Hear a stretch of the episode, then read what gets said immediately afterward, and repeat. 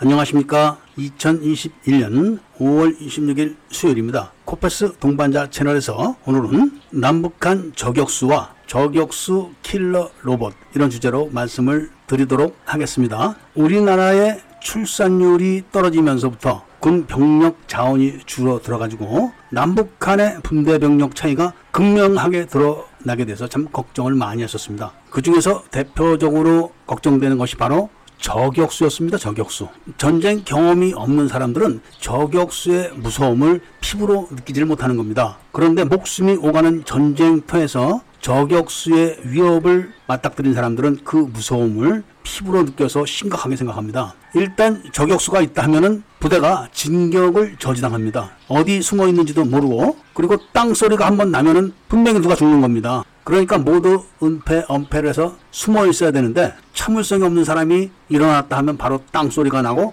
폭 쓰러지고 이렇게 되기 때문에 저격병들의 무서움은 상당한 거죠. 이게 우리나라의 남북한 이야기가 아니라 실제로 전쟁을 계속하고 있는 미군들이나 유럽 군대들의 이야기입니다. 그런데 우리나라도 제가 조금 전에 말씀드렸지만 출산율이 떨어짐으로 인해 가지고 병력 자원이 감소돼 가지고 북한은 일개 분대가 13명이 풀로 채워져 있고 우리나라는 평상시에는 8명이 근무를 하면서 전쟁이 발발하게 되면 2명의 예비군을 지원을 받아서 10명이 근무를 하게 되는 겁니다. 이렇게 병력 자원이 열세인데다가 북한은 분대마다 저격 총을 휴대한 저격병이 있습니다. 그런데 우리나라는 일개 소대의 개인 화계에다가 스코프만 장착한 저격병이 두 명밖에 없습니다. 저격병은 총만 잘 쏜다고 되는 게 아닙니다. 저격에 대한 교육을 철저하게 받아야 됩니다. 전문 저격병들은 2인 1조입니다. 한 명은 관측, 한 명은 사격. 이런 전문적인 교육을 받고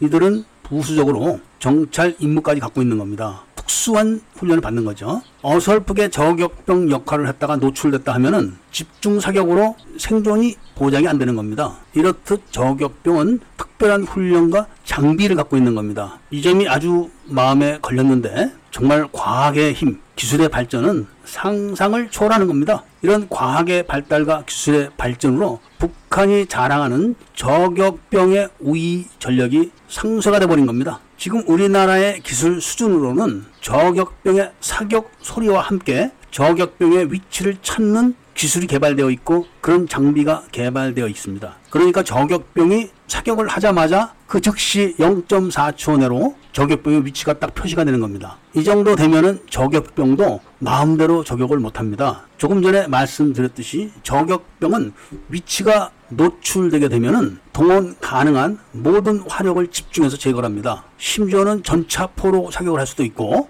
헬기에서 20mm 발칸이나 로켓포로 제거를 할 수도 있는 겁니다. 그렇기 때문에 일단 지금 북한의 저격수들은 전쟁이 발발한다 하게 되면은 한국군의 마음 놓고 저격을 할 수 없는 상황까지 몰려 있는 겁니다. 이 기술의 발달로 그동안 대포병 레이더에 의지했던 북한의 해안포 사격도 이 장비로 즉각 찾아낼 수 있다고 합니다. 북한 해안 절벽에 수십 문의 해안포 중에서 한 포가 사격을 하면은 그 즉시 좌표를 딸 수가 있다고 합니다. 이 정도까지는 우리나라 기술로도 개발이 되어 있는데 전쟁을 상실하고 있는 미군들은 저격병 처리 로봇을 개발해서 같이 작전한다고 합니다. 그러니까 우리나라 기술로는 일단 총성에만 나야지 저격수의 위치를 찾는 겁니다. 누군가가 희생이 되어야 한다는 전제가 깔려 있는 겁니다. 그런데 미군들이 함께 작전하는 로봇은 적외선 장비나 야간 투시 장비 그리고 계산하는 장비가 있어가지고 저격병을 미리 찾아낸다고 합니다. 이걸 감지한 지휘관이 저격병을 확인하게 되면은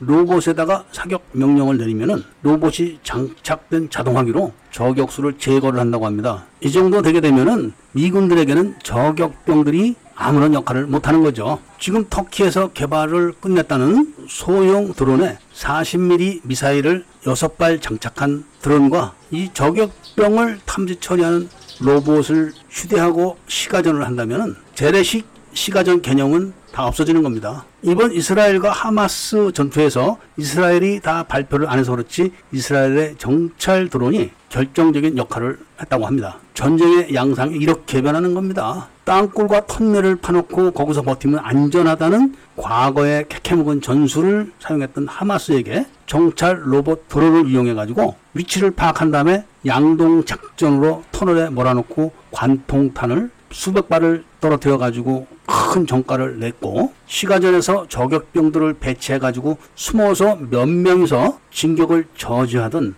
그런 방식의 전술도 저격병 처리 로봇 한 대로 끝나는 겁니다. 이 로봇의 기술은 비밀이라고 하는데 저격병들이 무서워서 전투 지역에 나가지 못한다고 합니다. 나가는 족족 다 제거가 되고 그것도 사람이 아닌 로봇에 의해서 제거가 되기 때문에 저격병들이 갖는 공포심은 말도 못한다고 합니다. 이렇게 전술이 급변하는데 세계 5위의 국방비를 지출하면서도 무인 공격기 한 대 없는 우리나라 군대를 지휘하는 장군들은 하루빨리 마인드를 고쳐야 된다. 이런 말씀을 드리면서 오늘 이야기를 마치고자 합니다. 구독과 좋아요 알림을 부탁드리고 이야기를 들어주셔서 감사드립니다.